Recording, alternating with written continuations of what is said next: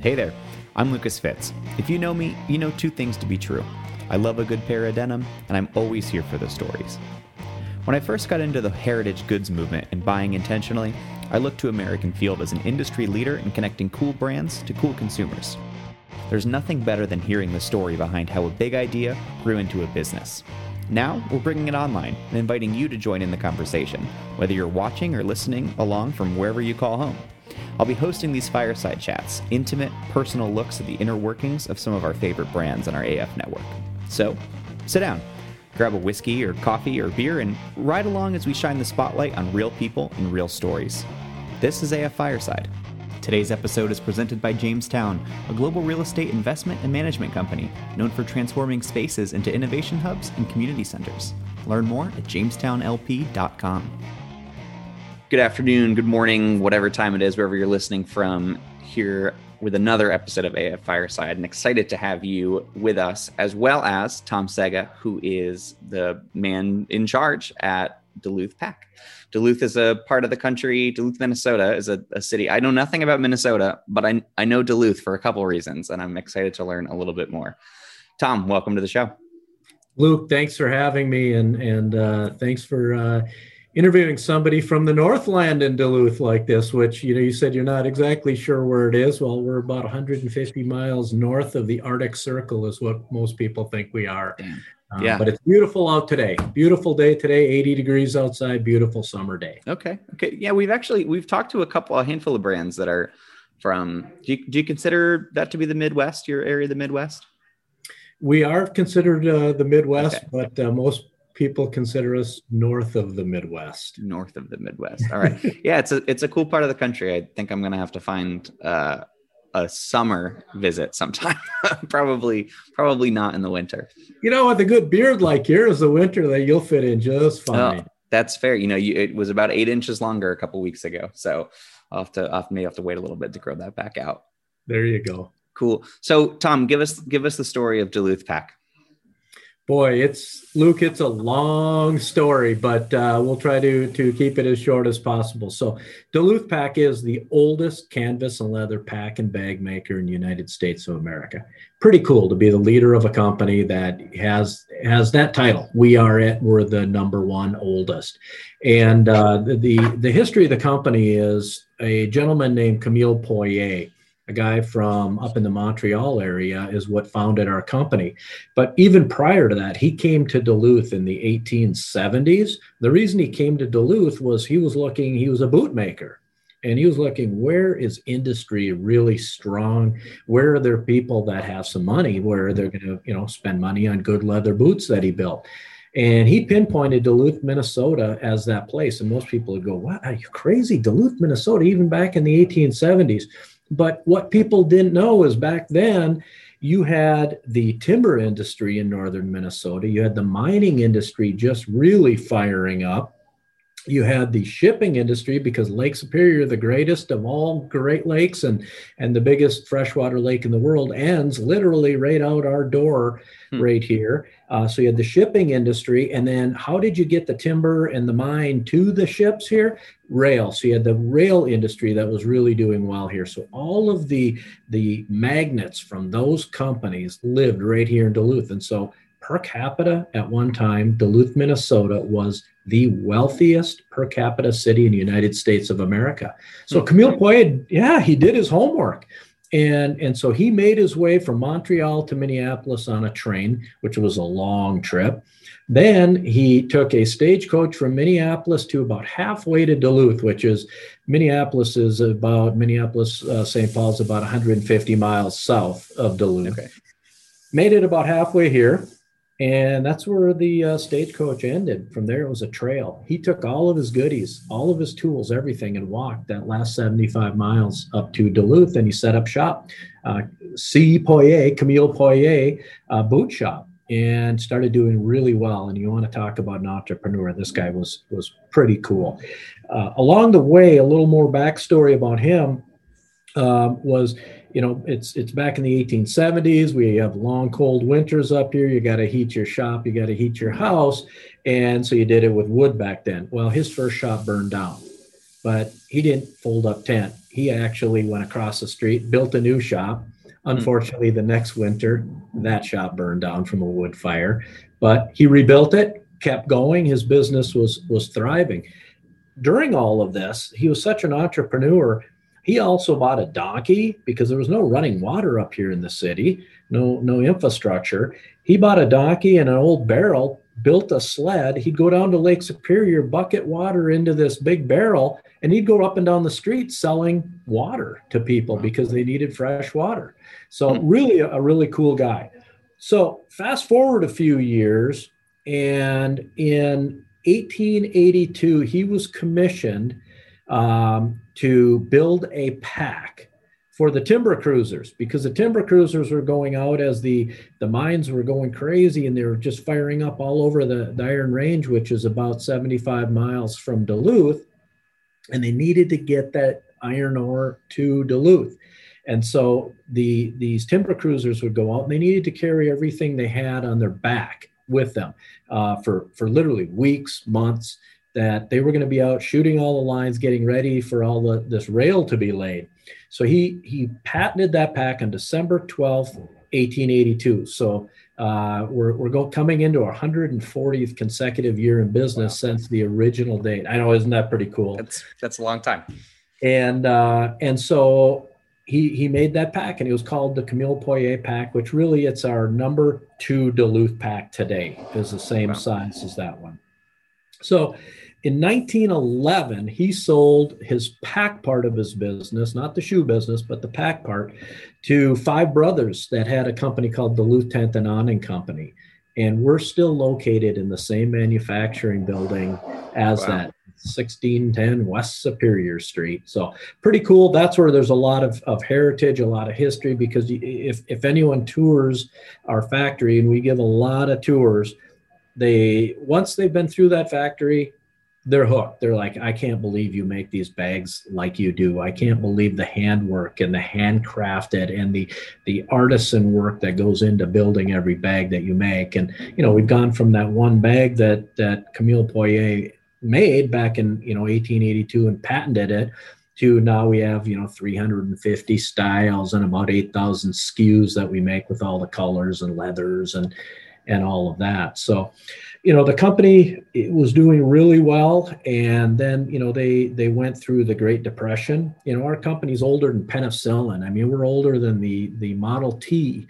Um, and and so the you know the company's seen a lot of ups and downs with the economy and what's happened within you know our country because we've always been right here in Duluth. And and you know I mentioned there we're older than penicillin we're older than the Model T. We actually made the first car camper and it was called the Auto Pack. And it was a big canvas tent that would that would fold out. It hung over the wheel or the uh, not the wheel wells but the window wells of a Model T and a big canvas tent with poles and everything would fold out the side during the roaring 20s when people were you know having fun and, oh, cool. and making a lot it's of like money. the uh it's like the precursor to the overlander yeah exactly hmm. exactly hmm. and so we have a couple of these old ones we don't make them anymore but we have a couple of them and it's it's it's really great history and whatnot but then you come forward and you go wow in the great depression how did you survive that and and what they did then is just repairs because nobody had money to buy a bag and an expensive sure. bag, and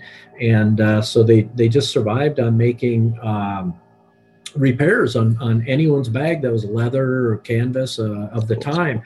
Um, fast forward, went through a lot of things: World War One, World War Two, um, and uh, and and then uh, you know I had a career where I was a I I call it a road warrior and I was in sales and marketing capacities and and I was traveling literally 30 weeks a year. And I always say when you when you become a road warrior like that Luke you, you kind of become a little bit of a travel snob and and you sure. really you like what you're carrying. And and uh, I had uh, a briefcase an expensive leather briefcase that, that it was only like six months old. And I was coming through the old Detroit airport, and uh, you're probably not old enough to ever experience that airport. And boy, are you lucky for that.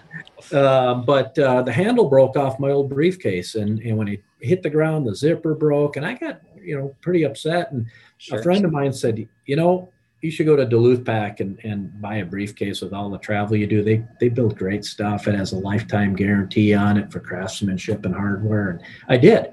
And actually, I'm going to reach behind me here because this is my original purchase from Duluth Pack. That's my You still got it. Look that at thing's that. not- I use it all the time. Wow. This bag has been all over the world with me.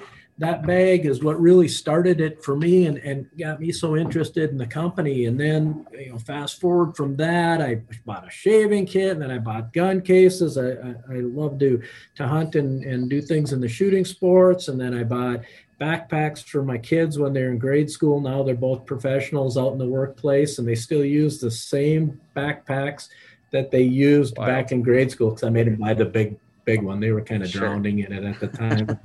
you know, I said, "You're going to carry it a long time. You know, here you better uh, choose your color wisely because you're going to carry it a long time." But sure. you know, fast forward 20 years, they're still carrying the same briefcases they or um, backpacks they had in um, grade school. Now they're professionals out in the workplace. So really cool. And, and I got so interested in the company that I approached them and I said, you know, do you want to sell your company?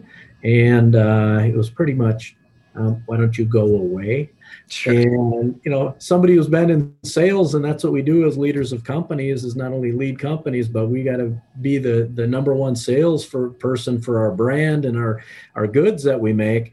Um, you know, it just didn't sit well with me. It's like, wait a minute, this company could be so much more. It's it's just sticking to a small segment of the population and and just you know just staying there. But gosh, with the stuff they make, it's so great it needs to be out to the masses. More people need to hear and see this. And I think I'm the guy to do it. And so I just kept on them and kept on them and kept on them. And fast forward four years, and, and I got in front of uh, the right people. Um, we sat down, we talked about why I wanted to be in part of the company and, and uh, what do you think you could do with the company. And a month later, I'm the operating partner of the company, and away we go. And this Wow. is on April Fool's Day of 2007. I walked in the, the door, and uh, company was struggling at the time. It, it was underperforming, and and so we you know rolled up our sleeves, dug in, and and worked day and night, and just said, you know what, we're going to fix some things that are wrong with the company and we're going to market the heck out of it and, and get it out there to people who really are looking for products that we make and fit within the core values of, our company. And you know, our, our core values, Luke, number one starts with quality. Everything at Duluth Pack has to start and end with quality. And we have a saying here that anyone can call any product at any time for any reason and nobody gets in trouble because we've got to stick to that American quality and the quality that Duluth Pack was built upon. Our second core value is we build a premium product and we don't apologize for it. And the third one is made in America right here by our employees. And I know every one of them by first name. And it's it's so fun to have a company that that you know these these awesome people that build these really cool bags we make. Not only do I know these people, but they came to us at one time and said, you know what? We love what we do so much. We love the quality of what we do so much. Can we sign the bags that we make? Hmm. And we figured out a way where we put a tag in it, and it's a handcrafted tag underneath the American flag. If you lift it up, you look underneath there, and you'll have a person's name and the date they made the bag. Very and that's cool. that's a testament to Yeah. to you know people going, I love what I do. I appreciate making quality enough that I want to put my name in it. And that's our third quality is right made in America. And the last one is that lifetime guarantee that I've talked about earlier. And that is a lifetime guarantee on all craftsmanship and hardware. And you know, it, it's the, the life of the bag, not the person, because we Sure. do get a lot of bags in that are second, third generation family that have been passed down. And now it's cool to carry grandpa's bag, right? For sure. And uh, and they'll bring it in and have have it repaired if there's repairs to be done, and they get it back out. And you know, like my bag that I just pulled up, it's got scars on it, and and those are those are uh, I call them beauty scars. Those yeah, are character. memories, and that's what we hear from everyone when they send them in. Luke is that that these are memories that we made with this bag, and I want to carry this a lot longer than I already have. So we've we've evolved, we've we've grown, we've gone from about 21 employees when I came here to we hover around 100 employees right now in Duluth here. Yeah, we're in four operating locations and uh, just having a blast. You know, we we came through last year, which everyone was like, "Holy cow, that pandemic!" We'd like to put that in the review mirror, and and uh, we had to pivot because we in Minnesota we were we were deemed non-essential, mm-hmm. and so it was one of the most horrible days. It was probably the most horrible day I've ever had in business because I had to lay everybody off. And these are great people that are no different than than me and you. We have mortgages or rent or car payments or kids to send to school and food to put on the table. So what we did really quick last year with that it was we got into the medical gown business so that we were making medical oh, equipment so that we be, could be deemed essential and get everyone back. And we had everyone laid off for less hmm. than two weeks oh, and nice. actually brought everyone. And then the cool part about this for Duluth Pack is I think we're a stronger company coming out of that than we were going in. And here's why because we we have we also own a brick and mortar flagship retail store. We took everyone from there and brought them over to the factory. We had people who had never sat at a sewing machine. We taught them how to sew, and they were making medical gowns. We had people working in quality control. We had people from our sales manager, uh, Ryan Hanson, was shipping. He was in the hmm. shipping department shipping during the time. Um, and so I think what it did is it, it, also gave us an opportunity to take people from many departments who don't get to have a lot of interface with each other on a day to day. And now they work side by side in production or in the distribution center or shipping. Um, and it's made us a way stronger team than going into it. We, we would have never seen that going into it but also the outdoor industry is strong and i think you probably hear this from a lot of people that uh, people are social distancing and continuing to, even though we're seeing some of it behind us. Um, people are getting outside and getting outdoors and trying new things, and, and we're right in the middle of that sector with Duluth Pack being, you know, so strong in the outdoors, and, sure. and uh, same with my other company, Spring Creek Manufacturing, which is in the outdoor segment. Um, they've exploded as well uh, as more and more people are trying outdoor things, and so overall maybe this isn't a a in the in when you look back at history a horrible thing because maybe it brought people back to some roots and back to the outdoors and and what people love so much about you know living in the united states and and living where they do live wherever that is um, is embracing the outdoors again. And, and we're right in the middle of that. So um, we came out of the pandemic strong as can be and uh, we've decided to stay in the, the game of, of uh, making medical gowns. Uh, definitely not our core business, but if there's a need out there, we're helping fulfill that as well. That's great. What do you think is what do you think the future looks like for the outdoor industry now that you know obviously more people are more people are getting involved and that has its uh, upsides and its downsides. What do you think uh, should be at the core of brands that are hovering the outdoors? You know, I think we're going to stay strong for a long period of time because I, I think people are embracing that outdoors once again. The ones who who may have gotten away from it uh, in some essence, and then tried it again as a social distancing um, activity for their family, and then are going, wait, this was really fun. And it doesn't matter whether you're a bicycler, a hiker, a camper, a canoeer, a boater, a fisher person, a hunter, whatever it was, it doesn't really matter. Um, getting outdoors again, that maybe people had had just got into their busy day-to-day grind. We're seeing that it's even bigger this year than it was last year. It just keeps growing and people are embracing it and, and really saying, I want to make this part of my lifestyle longer term. Um, you know, I, I, what we need to do is make sure that you know everyone is caring for the environment, caring for the outdoors. If there's more people that are going to be out on these trails, we just need to make sure that we're all being cognizant, taking care of the outdoors, and uh, making it a little better than when we got there. Leave it a little bit better your campsite than when you got to your campsite or the biking trails. Uh, you know, if you're a bicycler and you're on the trails and and um, you know go uh, volunteer and help repair them if if if you will, and and whatever that activity is that you're getting in, give back to it in some way. And even if there's more masses doing these things, we can make all those individual activities better as well. Totally. So you're uh, you mentioned earlier that you're an avid hunter, love love the outdoors, um, and obviously Duluth Pack has uh, you know a, a rich history in outdoor activities. But I'm wondering what the alignment between that phenomenon and the whole idea of like doing doing what you love. Seems like you really like your job. Seems like obviously you love the company, but how how much does you know those interests and passions of yours come into play in your day to day life? Well, first of all, you know, owning your own company, it's uh, you know, on, entrepreneurs like myself and others that I know, we're we're definitely a different breed. Uh, most of us don't have an off button.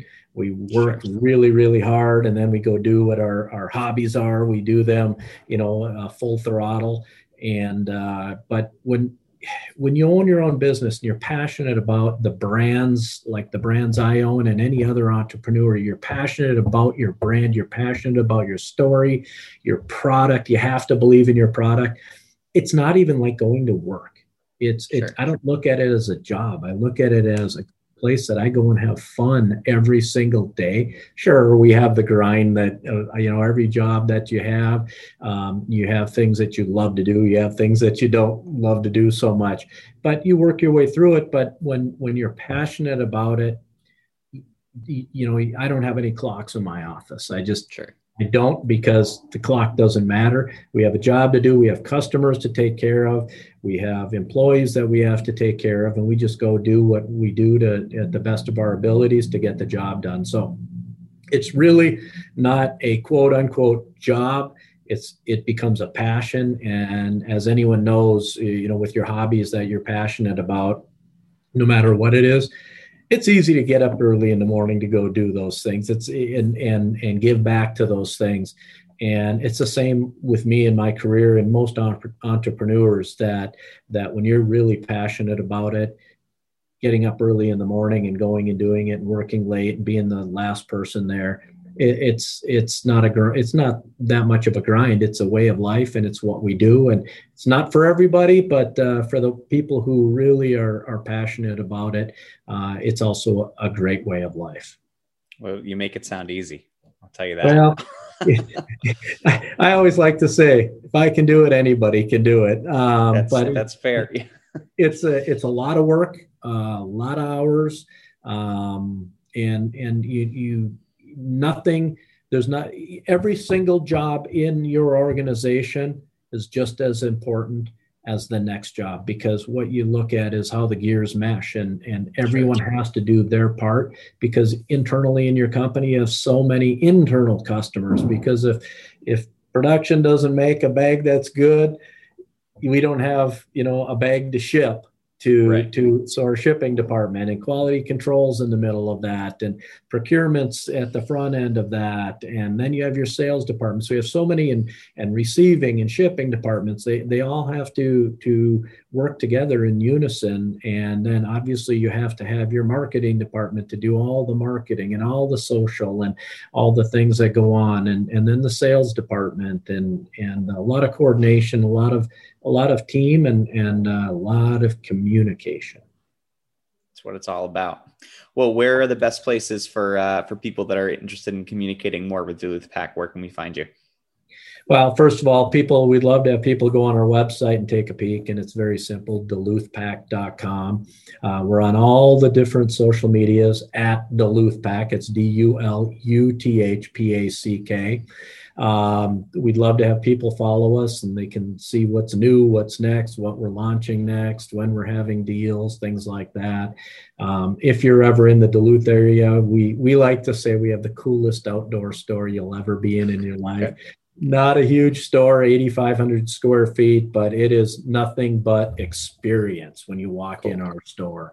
Uh, and that's what that's the way we like to have it. Um, and then we have our wholesale. So all over the world, there's brick and mortar stores selling our brand, as well as our private label business. So people can buy our bags and put their logos on them. Cool and we and that's a growing part of our business and and so we can be found all over the place it's something we're very passionate about i think you can probably tell by For by sure. the way i talk about it and i love our brand and and uh and our our the way we look at it being the oldest canvas leather bag maker here we're just the stewards for 20 25 years taking care of the company until the next people take sure. care of it into the next generation and we hope that we we made it better than when we got here and that the next people can take it from from where i leave it at the end of my career and make it better than that. And and the only thing i hope is that at that day they they are as passionate about it uh, the history the heritage the brand as i am